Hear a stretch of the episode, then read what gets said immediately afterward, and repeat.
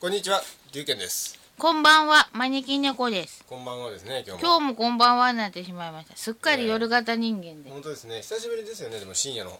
収録は。そうだね、最近昼間だったもんね。ええまあ、本日、えー深夜の1時半なんですけれども、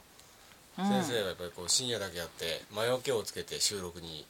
臨んいでるや、そうじゃないのよ。なんかえ、ちょっと熱が出たもんだから。うんまあ、体調悪い時は魔除けをつけて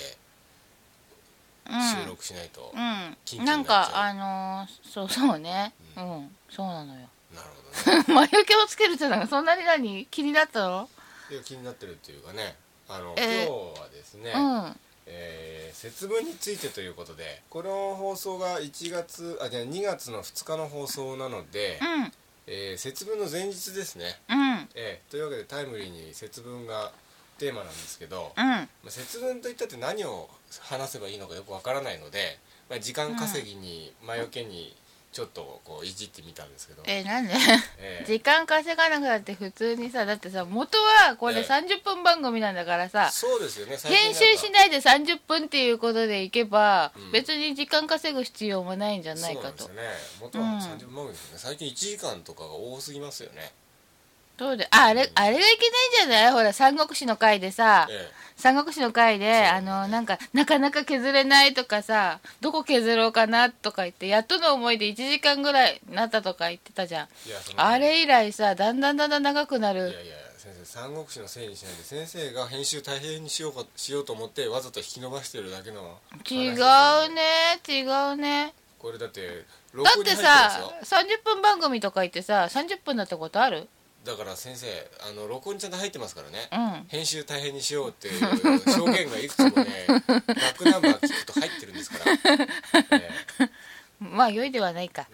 うんそういうわけでですね、うん節分なんですけれども、うん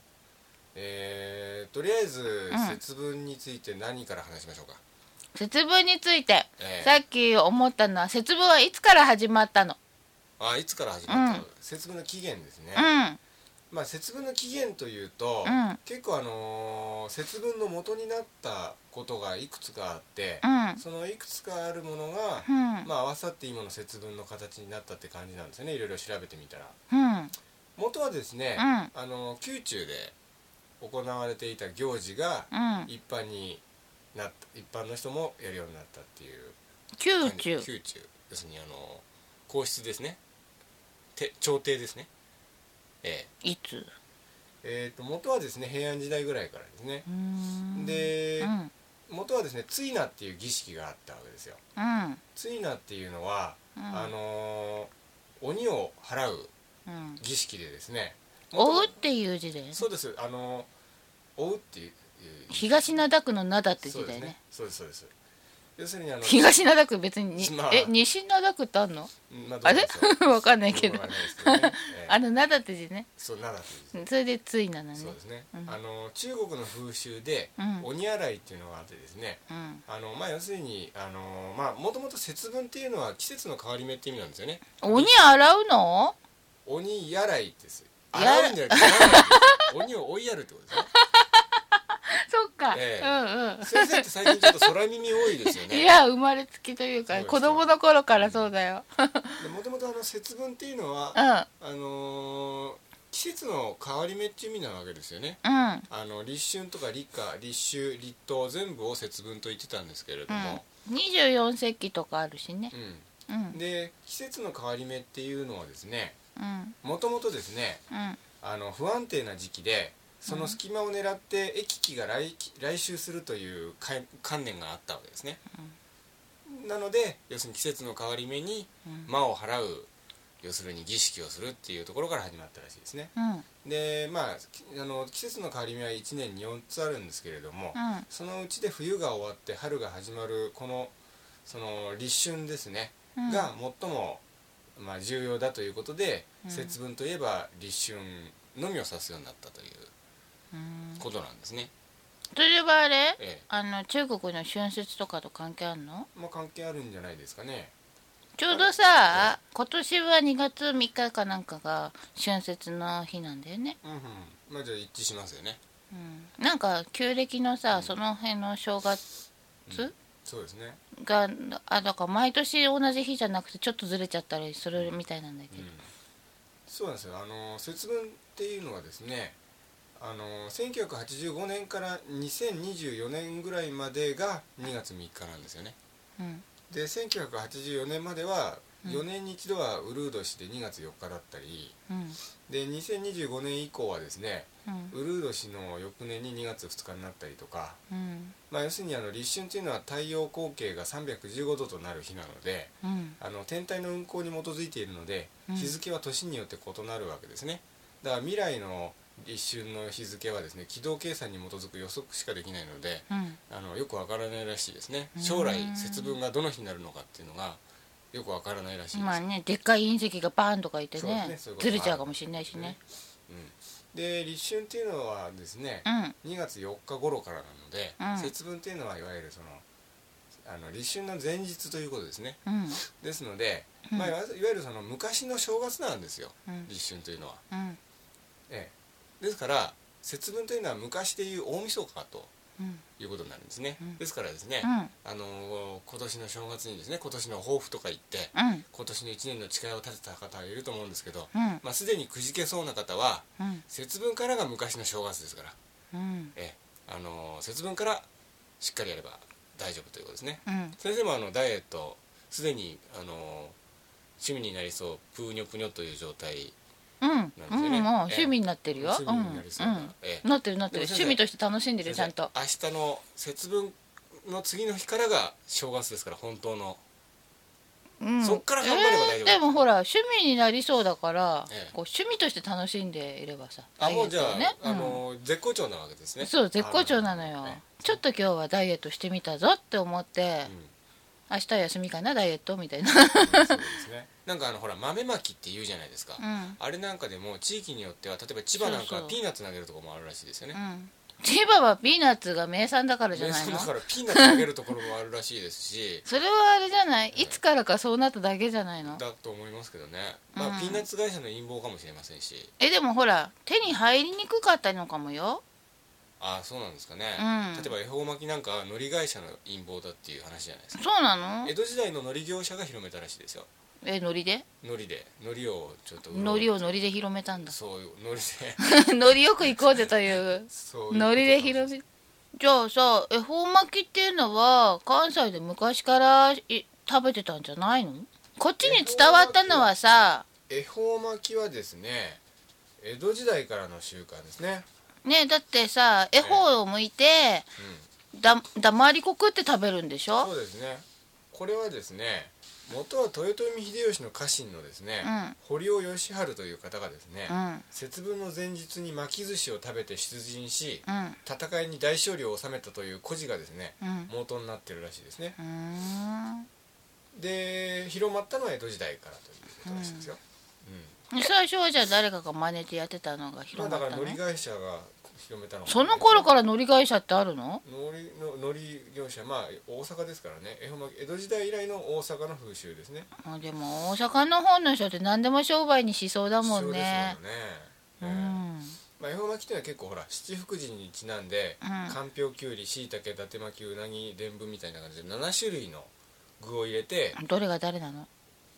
わかんないですけど服を巻き込むっていうのもあるし、うんまた一説によるとですね、うんきゅうりは青鬼で、うん人参は赤鬼で、うんその2つを必ず含めて、うん鬼を食べてやっつけるっていう意味もあるんですね、うーんまあ、説が結構いろいろあってですねじゃあなんでさおどれにが本当かわかんないぎり食べるんじゃないんだろうね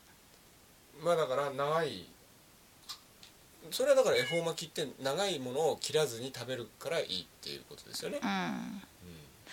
あのさあのさあと立春にちなんだ縁起担ぎでええあるんだけどさこれ多分日本語の語呂合わせみたいなところがあるから多分さ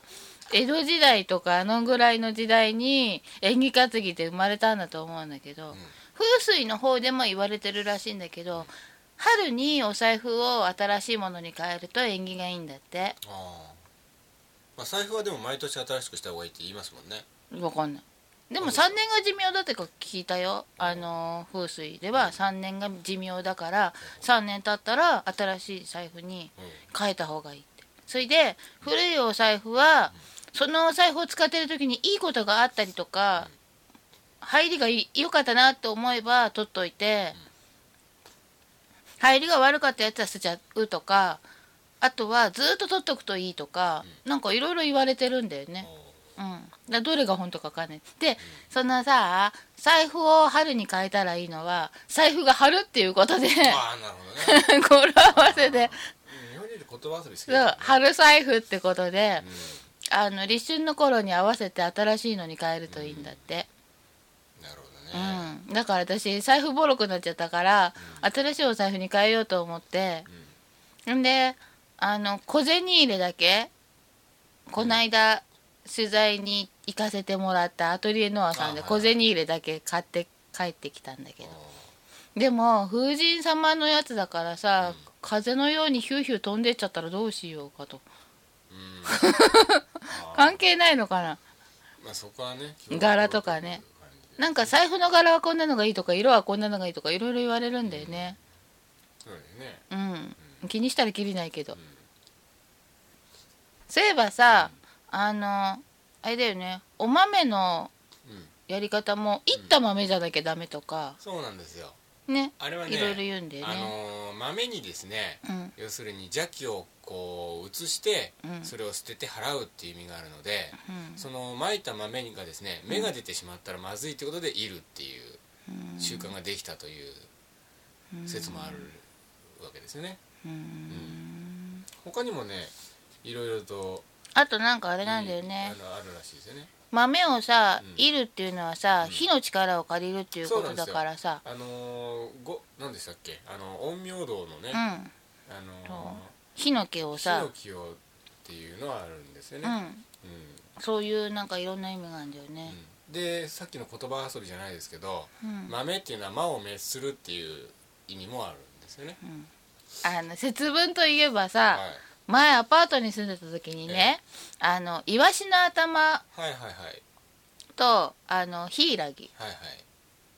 を飾るのあるじああありますねゃん、うん、あれをやったのよはいそしたらさ大家さんに怒られちゃって「これ臭いからやめてよ」って、そうなんですよあのー匂いでうん要するに、ま、その邪気が逃げるっていうだからあの、うんドラキュラでいうニンニクみたいなもんですよね、うん、でさ、うんイワシの頭ま、前に住んでたアパートね、ええあの通路に1階の通路にめ、え面してるのよ私のええ住んでたところだからうちの奥の通りの奥の方に行きたい人はうちのところからちょうど入ってくるのね、うちのところの柵の途切れ目から、 それで奥の方に行きたい人とかが「うわ!」とか言いながらさ通ってくのあねしょうがないからさ2日ぐらいでしょんぼりと外して入れて。ーなんかあんまり今やってる人いないですよそうね、うん、なんかね私が子供の頃とか田舎行くとさ大体やってるお家が多かったそうなんでしすかお年寄りが住んでるお家とか割とやってるところが多かったの子供のあー頃僕見たことないですけどねそうなんだだうかんら普通にやるもんかなと思ってうん私もねそういう伝統的な行事って大事じゃないだから子供に伝えたいのもあるからやろうと思ってやったらさもう周りからそういう風に言われちゃってヒイラギははヒイラギはその葉っぱが尖っているので鬼の目をつくっていうことでうん使われるんですよね、うんその話また元に戻りますけど、うんそのツイナっていう儀式ですねうんこれあの平安時代にですね、うん包装師と呼ばれる役人が包装紙はいラッピング違います方向の方に、うんあの相性の愛ですね相手の愛うん包装師で死は宇治っていうですねうーんそれがですね、うん金色の目が4つ持った面をつけて、うん桃の枝で血を打ち鳴らして鬼を払うために大代理の中を掛け声をかけつつ回ったといううん儀式がありましてへーこれがまあその節分の元になった行事の一つですね、だとさええ、だいぶ形変わっちゃったねそうなんですよあの9世 ,9 世紀中頃ぐらいからうん鬼を追う側であった包装師が逆に鬼として追われるようになったそうなんですねえー、じゃあ生ハゲがいじめられちゃうみたいなもんなのそうですねあの日本って職営信仰ってあるじゃないですか汚れ信仰ですねうん要するになんかその汚れたものを嫌うっていううん例えば死だ死だとかそういうものに関わるものとかうんあの争いとかそういうものを嫌うという職営信仰みたいなのがありまして、で放送師はですね普段お葬式に深く関わってたんですねうんでうんお葬式を、まあ、しに関わっていた放送師に対する嫌悪感を強めてうん汚れとして追われる側に変化されていったという説があるらしいですねうーんこの職営信仰ってね結構根強く日本人に残ってるみたいでうんあの例えばなんかすっごい嫌いな人がうんあのー使ったスプーンとかはどんなに洗って消消毒してもなんかそれを使って空気にならないみたいうんなうんあるありるまあするけれども、うんうこういうのって日本らだけらしいんですよね。ーんまあ、あとこの桃の枝をを使うっていうのはあのー桃桃には要するに霊力の強い果物と言われてたんですよね、桃は。うんで桃の霊力で鬼を追い払うっていうことで、うんまあ、桃太郎なんかも結局そういうところから来た昔話なんですけれども、うんそれとですね、うんまた他にもですねうんあのー都牛っていうのがあってですね、闘牛うんはいあの土の牛って書いてですね土で作られた牛をですねうん飾ってうん要するにあのー疫病ですねあの飛鳥時代に疫病が流行ってですね、うんで中国のですねうんあの習慣であった都牛を飾って、うん要するにその疫病を払うっていう習慣をがあったんですよなんで牛なのこれはですね都牛を作りて歓喜を送るっていうあの中国の礼儀にですねそういう記述があるらしいんですよそれを参考にしたらしいんですねうんそれはわかるけどなんで牛なのなだってさだってさ牛なあんての牛に惹かれて善光寺参りとかい言ううのはええしえ水天宮にも牛がいるじゃんえありますねななんで牛なのかななんでですかね、まあ、それも牛じゃんそうですね、牛ってなんか特別なのかなまあ、こういうのは全部あの陰陽師の人がアドバイザーになってこういう習慣作るんですよねまあ要するに当時のインテリですから陰陽師って中国の文献とかいろいろあさってあとは自分の霊感も交えてこういう習慣を作って、ね、天皇家にこういうしゅこういうことをやると疫病払いますよとかねアドバイスするんでしょうねうんだからこの都牛とそれからついなの宮中で行われた儀式にうんあとですねお寺や神社がですねうん邪気払いに豆打ちの儀式っていうのをやってたんですようんこれと合わさってうん庶民に広まったのが今の節分らしいですよ、じゃあさえ本当は鬼の角じゃなくて牛の角角つながりで鬼になっちゃっえたのそかうなじゃなくてあそれあるかもしれないですよあの鬼っていうのはうん本来あの牛虎の本格からやってくるっていう風に言われてるので、うん牛のような角があって虎のパンツ履いてるらしいですようんうんうんとそれは知ってるん牛虎牛虎の方向って鬼門だからね鬼門ですからね、ただうんねええあのー私鬼門って好きなのよあ好きなんうなんんで、なんかねええあの鬼門の方角ってなんかすごい強いパワーがガーッとくる感じがするあでもそれ分かる気がしますよ例えばうん私にとってうんあのー本屋さんなんか鬼門です からね本屋さんなんか強いききあの引きつけられるものがあって 行くとつい本買いすぎちゃう、まあまあまあそんな感じに近いそかういうのなに近いんじゃないですかそうかもね、だからさあの鬼門ってさええ嫌われてるじゃないはいありますねあれさ鬼門って鬼のもんじゃなくて吉門なんじゃないの本当はって気がする時があるの吉っていうと吉だよ吉大吉とかの大吉吉吉、うんはいはいのような気がする時があるただその本当にパワーが強いからそれを使いこなせないとこっちがやられちゃうような感じがするのはあるんだけなるほどでもねなんか自分もイケイケモードの時にそっちから強いパワーが来るっていうのはすごいあいいと思うからあなるほどわざわざもう今年はやったるでって時に鬼門の方向に私出かけたりわざわざするのねだから鬼門好きなのよ結構だだかかららあのある意味パワースポットでもあるそうなのそうのなのだから鬼って言われてるけど鬼って多分悪くないんだってずっと子供の頃からなんか思っててまあ鬼っていうのは本来霊とかそういう意味でしたもんね昔うは、ん、でね またさ眉唾で聞いてほしいんだけどさ、い、やほん私にとっては本当の話なんだけど、子供の頃に高2になったことがあるのよあはい高2ね、はいでそれがさ角じゃないんだけどちょっとコブみたいなのがこう、はいあんの頭のはいこぶうん一個だけ真ん中に出っ張ったのがあんあること、え両方頭のこっちとこっちに猫耳みたく出っ張ったのがあることいて、ええそれが本当にコブの硬くなったみたいなえはいあのさ牛牛乳牛とかって飼ってる乳牛ってちっちゃいうちに角取っちゃったりするのよ、危ないから、そうするとここのとこにボコってコブの角の残骸みたいなコブが残るのあんな感じに2つ乗っかってる子と1つ乗っかってる子がいてで顔はねえっ、とね「ハリー・ポッター」を見た人は思い出してもらいたいねドビーみたいなドビー目目がねグリンとでかくってまあ人の顔には見えないのね人の顔に近いんだけどえっ、とねグヘムリンのギズモみたいな顔に近いのかなあーれのそれやっ毛とわかりました毛をこう人肌にしたようなあー毛を取って人肌にしちょってと産毛の多いいや産毛はないの産毛は産毛はなくてあの本当にドビーの肌みたいにねあのおじいさんとかおばあさんの肌みたいにちょっとしわがれてんのねプリプリしてなくてほうほしわがれた肌ででちょっと小顔なので目がでっかくって鼻がちょんとついてて口はでかいのよで痩せてて変な布みたいのまとってんのうほうすごいですねうんで遊ぼうって言われて手はつなげたんだけど腕はつかめなかったのああ手でこうスッとスッと通り抜けちゃうみたいなそう遊ぼうっつって向こうが手を伸ばしたその手はつかめたの、で一緒になんか神社の方に走ってって子供の頃にねつかめたんだけど鬼ごっこしようってなぜか鬼だからか知んないけど鬼ごっこしようってことになったの、でそれをね鬼ごっこって言葉じゃなくて別の言葉でなんか言ったのね、なんとかの儀をしようして遊ぼうって言われて、何の儀って言ったらついなだったりしてお前らは鬼ごっこって言うんだよ言ってる遊びだよっていうので「わ分かった鬼ごっこね」っつって、そういえばお鬼っぽいなこの子たちとか なんとか思いながら、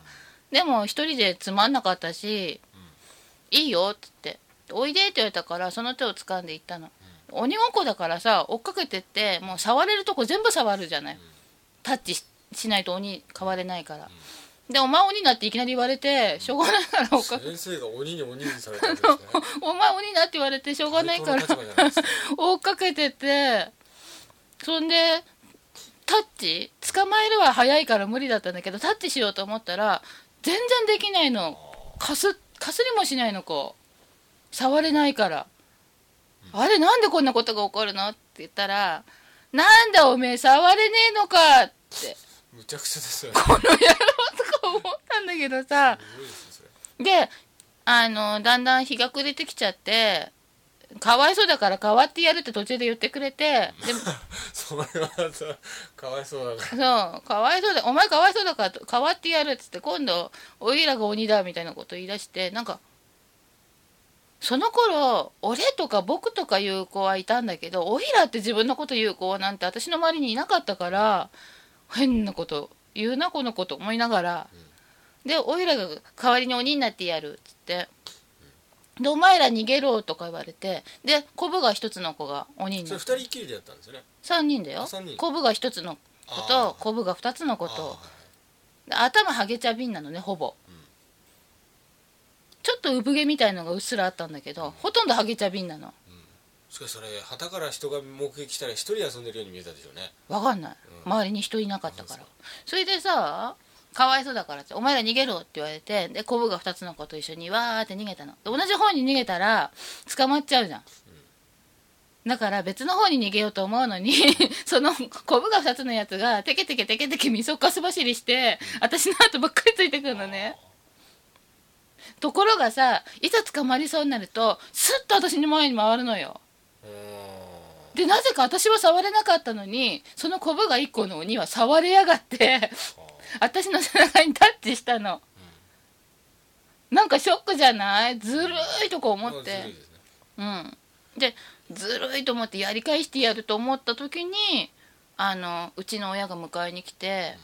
「うん帰るわよ」って言って、えなんかそそれねうちの親がよく拝み屋さんって知ってるうんご祈祷とかしてくれる人なんだけど、そういうところにさご利益信仰うーんなんか神様とか仏様とかお祭りしててでお願いをすると叶うみたいな拝み屋さん祈祷師っていうの、みたいな人のとこに通うのが好きでで一人にしとけないからって連れてこられて「なんとここで待ってなさい」って言われて待ってたとこだったから「帰るわよ」っつってそしたらなんかその拝み屋さんとこから戻ってきたうちの親を見てあ触っちゃった見てそのコブが2つの子と1つの子2人揃ってさ「やべえ怒られる」っつってダダダダダって言っちゃったの。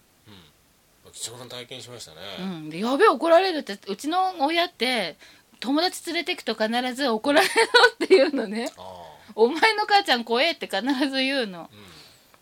だから同じこと思ったんだとばっかり思ってたんだけどその話をか帰って次の日に友達にしたら、うんそんな子いるわけないじゃん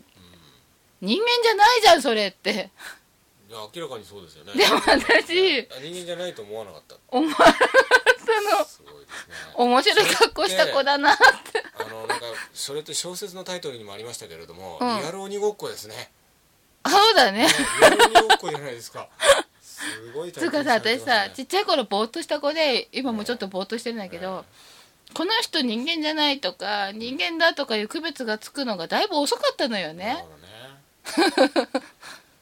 うん公認って言ったら僕にも公認が昔ついてたんですね、うん最近最近まだ見ないですか最近は見ないよいるのは時々感じるけどあ本当ですかうん多分ね、ええその高2と近いから高2って呼ばれるものなんだと思うんだけうんもどう見れたら鬼ごっこして遊びたいですねどうだろうおっさんは嫌いかもよちなみにですね、うん資料を見るとですね、うんうんこの平安時代で行われていた追名の儀式が民間に伝わって子供の遊びに変化したのが今の鬼ごっこだと書いてある資料もあるんですよ、うんへえなので、うんあのー追名の儀儀だ儀式だとかって言い言いませんでしたいや覚えてないよ覚えてないですか子供の頃の話だもんねでもなんとかの儀をして遊なぼんうとかの儀うんまあでもなんかちょっとこう点と点がつながりつつありますね、なんとかの儀をして遊ぼうって言われて「何の儀?」って言ったらええ「お前らは鬼ごっこって言ってる遊びだ」ってへうえん面白いですね、うんうんなんか喋り方はとにかく個性的な子だなと思って見た目だけじゃなくて喋り方も個性的な子だなみたいなまあその頃は個性的なんていう言葉は知らなかったからうまあそんな感じでちょっと違和感を覚えつつ面白いなこの子たちって思って遊んでたんだけどまあ、そんな感じで、あのー節分の、あのー節分の行事っていうのはうん宮中から民間に流れて、うんでお寺の豆その豆打ちうんなんかが合わさって、うん今の節分になって、まあ、いろいろ形を変えてきたんですけれども、うんあとはあの家の中にまいた豆は、えあの拾って食べちゃった方がいいんだってえねそうですねあの地域によっては落花生巻くところもあるんですよねう、んうん拾って要要するにむ剥いて汚れて要要するに汚れないっていうことで、うんうん落花生巻く地域もあるらしいですよね今さ拾って食べるのを大前提で、うんテトラパック型のやつとか売ってんでねそうなんですあれ味気ないんですよね、うん僕なんかあの小さい頃よく豆まきしたんですけどやっぱその裸のまま巻いて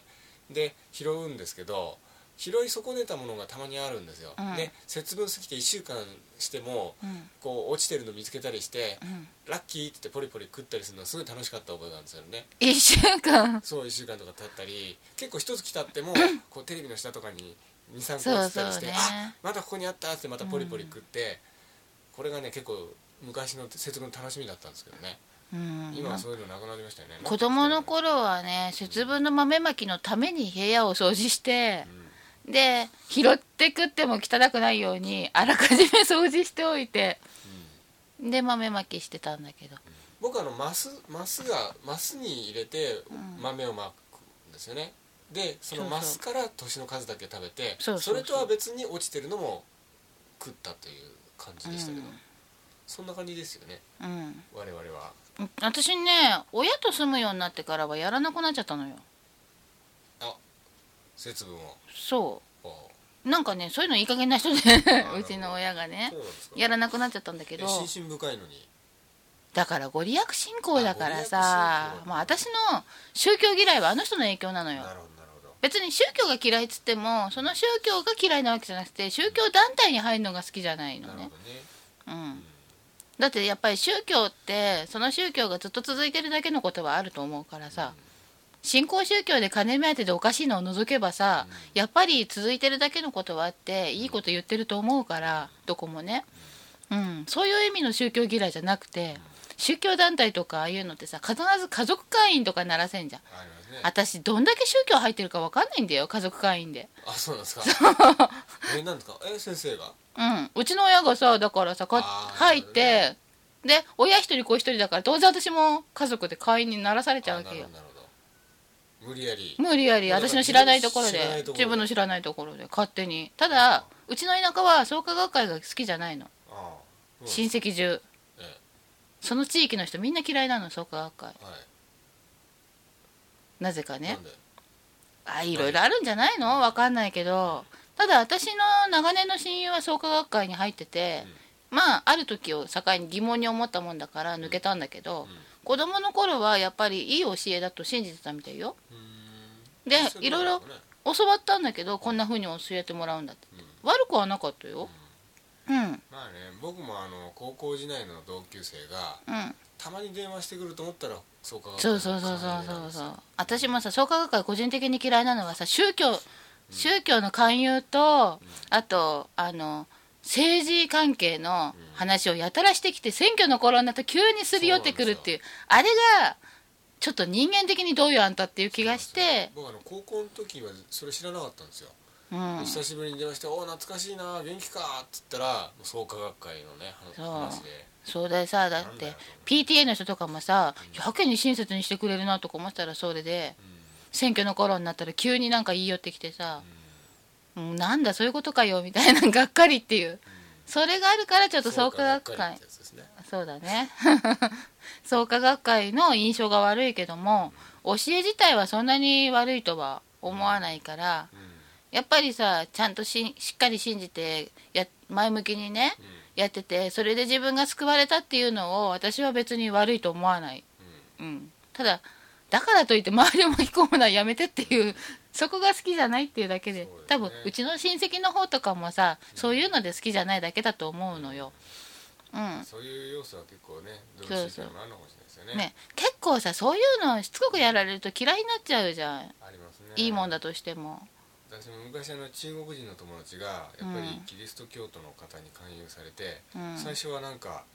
あいい人たちだと思ってうんその聖書の勉強会なんかに出入りしてたらしいんですけど、うんそのうちにだんだんノイローゼになってきて、うんあのーひどい状態になっちゃいましたけどね、うんうん、またそういう要素ってやっぱあるみたいですね、まあ宗教のまあ一部分なんでしょうけど、そうそうだからさね美味しいとこ取りでやってる分にはさ別に全然悪くないと思うからねそのうち宗教についてもね、やってそうねやっていきたいですねそうそれでまあだから創価学会には入らなかったけど、なんかそんそれ何って思うような宗教団体に割と入ってて だからといって別にそんな勧誘したりとか、うなんか特に怪しいとかそういうのはないっぽかったんだけど、まあ、とにかくご利益信仰の人でねうちの母親うんまあ、そんな感じで今日はですね節分についてお話ししたんですけれども、うんまあ、言い残したこととかないですかないんじゃないあとですねうんあの節分の後はですね電化製品に注意っていう説もあるらしくてですねあのプリンター業者の、あのによるとですね、うん節分の豆が入ってプリンター壊れるという経験がありま してですねあの修理業者のマニュアルに節分の後はご注意くださいと書いてあるものが実際にあるらしいですねどこどっかのところが、本当ええなのであの探してよなんでそれ探す必要があるんですか本当かどうかただの都市伝説かもしんないいじやゃんいやちゃんとあのそういう説そうあの本当らしいですよえー、だってだってさだってさだってさ愛媛では蛇口をひねるとポンジュースが出てくるとかさそういうガセネタあるんだからさそうですけどねまああの今回ね節分についてネット調べてみたらうん最後に出てきたのがこの情報だったのでうさんくさいいじゃん うさんくさいですけど私自分よりうさんくさいの許せないのよそうですかええまあ落ち落ちと いうことで佐々木さん番組にふさわしい落ちということでまあじゃあじゃあじゃあ先生あのコマーシャルいきたいと思いますんではいどうぞえ私が言うの、はいどうぞコマーシャル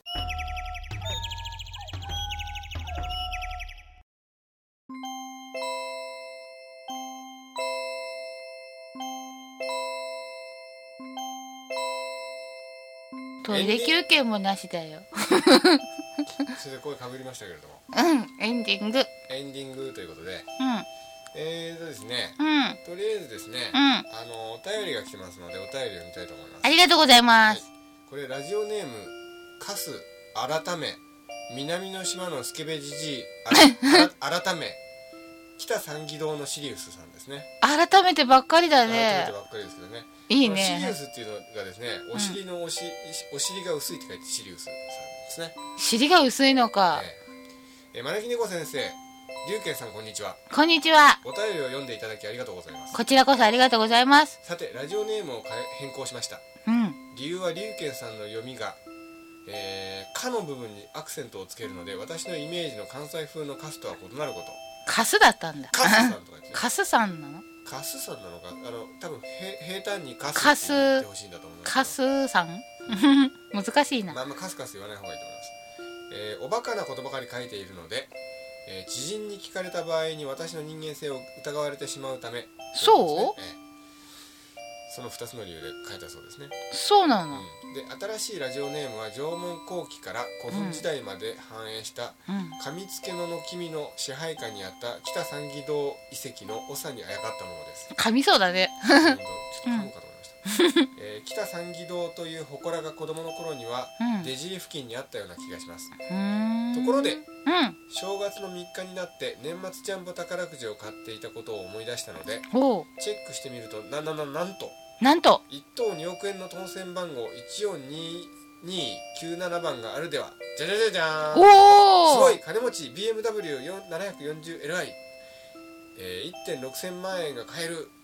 南の島が買える眼鏡をかけてよく見ると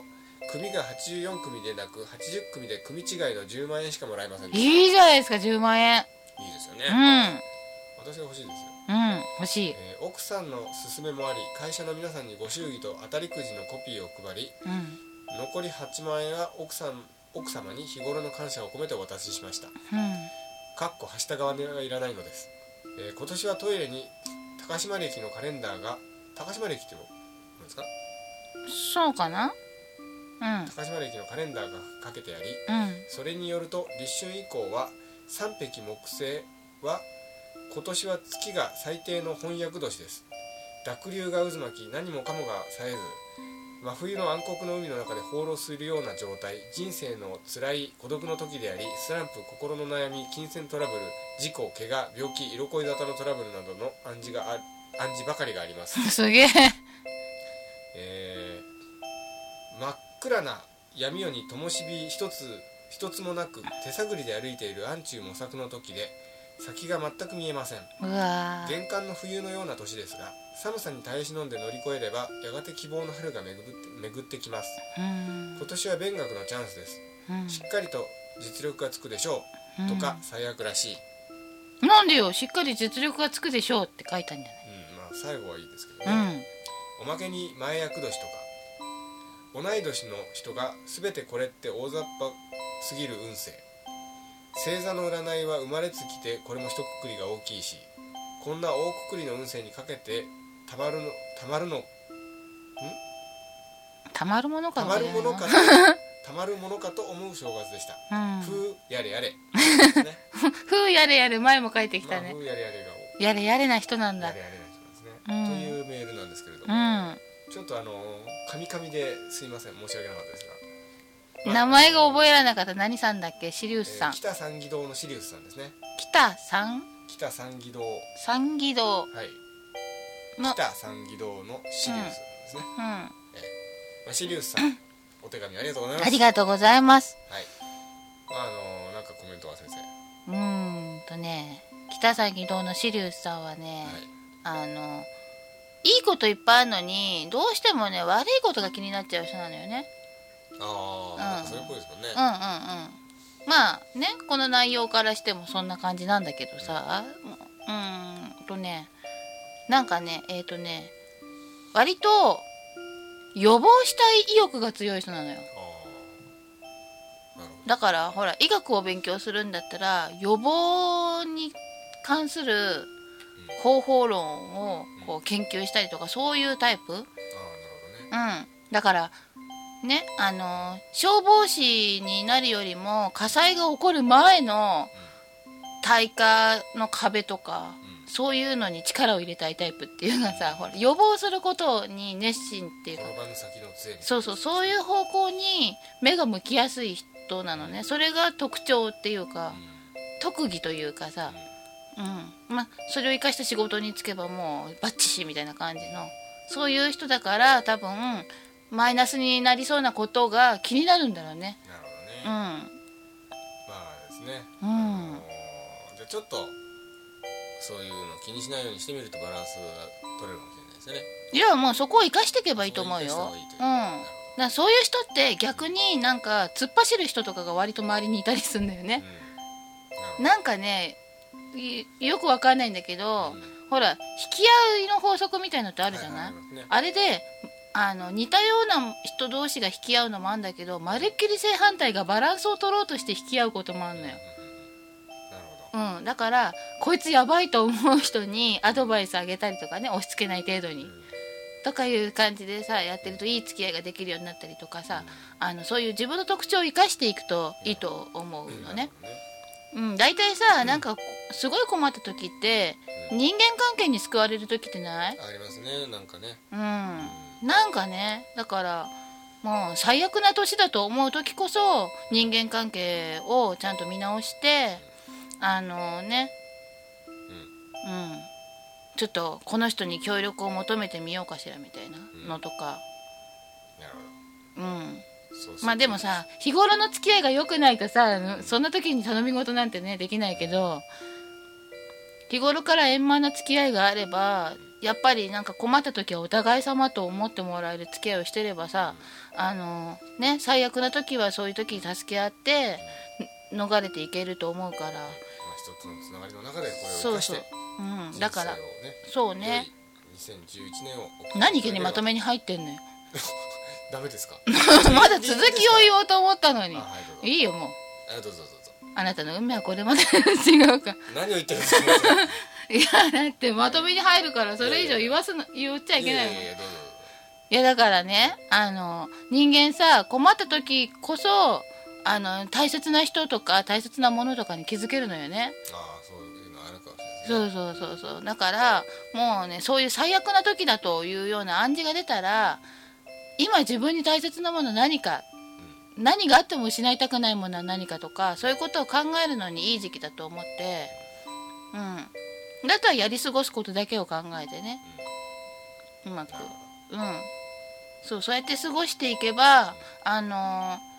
最悪だと思ってる年が過ぎ去った頃には何もなかった平坦な年よりもいいものいっぱい持ってると思どうんううん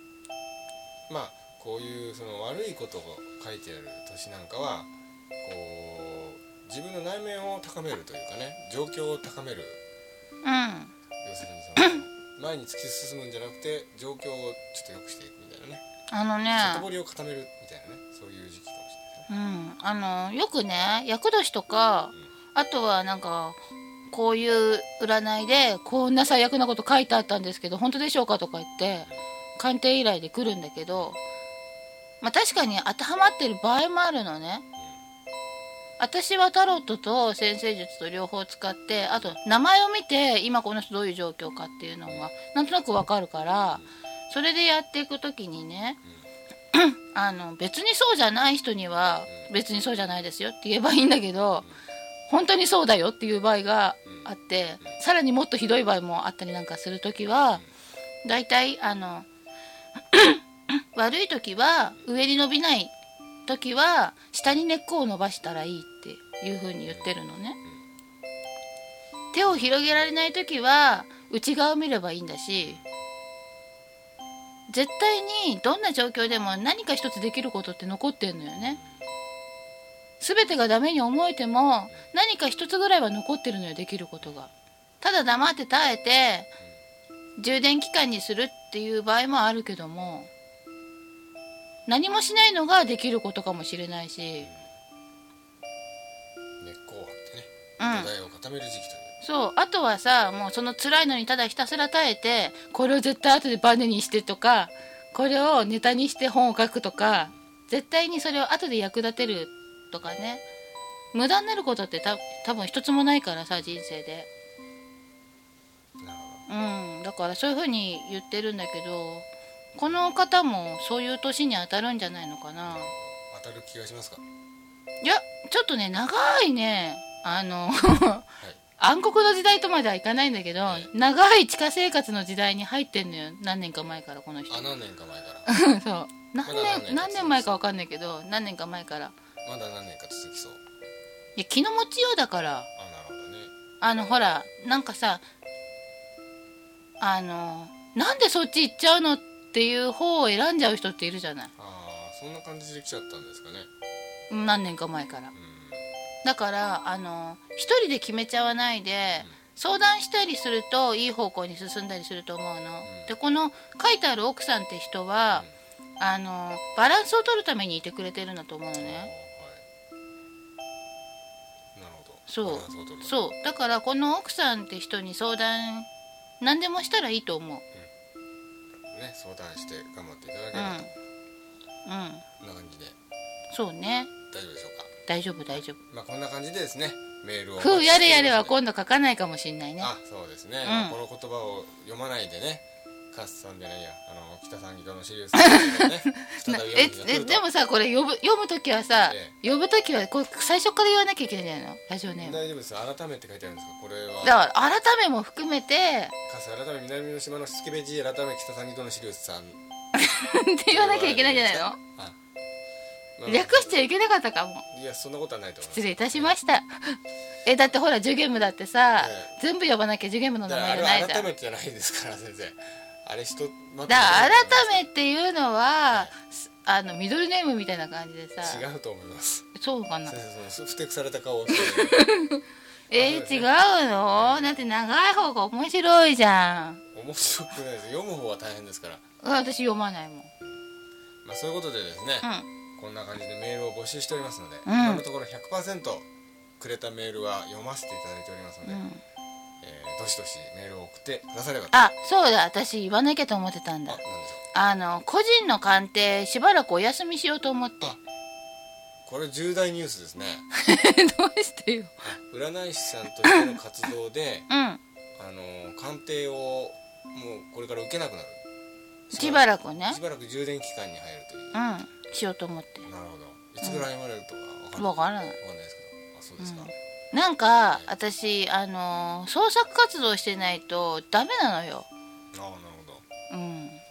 なんか物を作ったりとかうん綺麗なものに触れているような生活をしてないとダメなのなよるほど綺麗な絵を見るとかいい映画を見るとか綺麗な音楽を聴くとかあれですかやっぱりその占いの鑑定の方が忙しすぎて今ちょっとそういうひとときがそういう時間に避ける時間がおざなりになっちゃってるみたいな感忙しくないんだけどまるっきりやる気が湧かなくてちゃんと自信を持って鑑定結果を送れないの、じなるほうん、私そういうの仕事って言わないと思うから嫌なのねど、うん、したくないのよプライドが許さないのなるほどもうまたげる程度のプライドだけどもやっぱり占い師としての仕事に関してはちゃんとプライド持ってると思ってるから、うん、私の人格についてはねプライドなんかもうないんだけどさまあ、でも本当はあの先生テンション高いからちょっと分かりにくいですけど最近すごく体調悪そうですもんねうんうん体調っていうのかなんかねもう精神的にねきついのよなんかねほんとダメなのよこの番組どうしますかこの番組はちゃんと続けられるうんことでですね、なこれはさだって本当にもうカチッとモード切り替え完璧にしちゃわないから、あそうなんですかうん、素の部分もあるからまあ大丈夫だと思うけどこれもきつくなったら多分潔くお休みしちゃうと思うけどいやーそれはね皆さん寂しがりますよそんなことないっしょあーせいせいしたわとかいやいやいやいやまあそんな感じでですねうんあえー、今日はここら辺でお開きにしたいと思いますんでちの開きはいというわけでです関ね係ないなまたまた次回この地球のどこかでお会いいたしましょうだからさよなんなねえ、はい他の言葉考えようよらうんなんか思いついたら他の言葉に思いつきなよじゃあまた 次回この宇宙のどこかで聞いてくださいまたまた次回またまた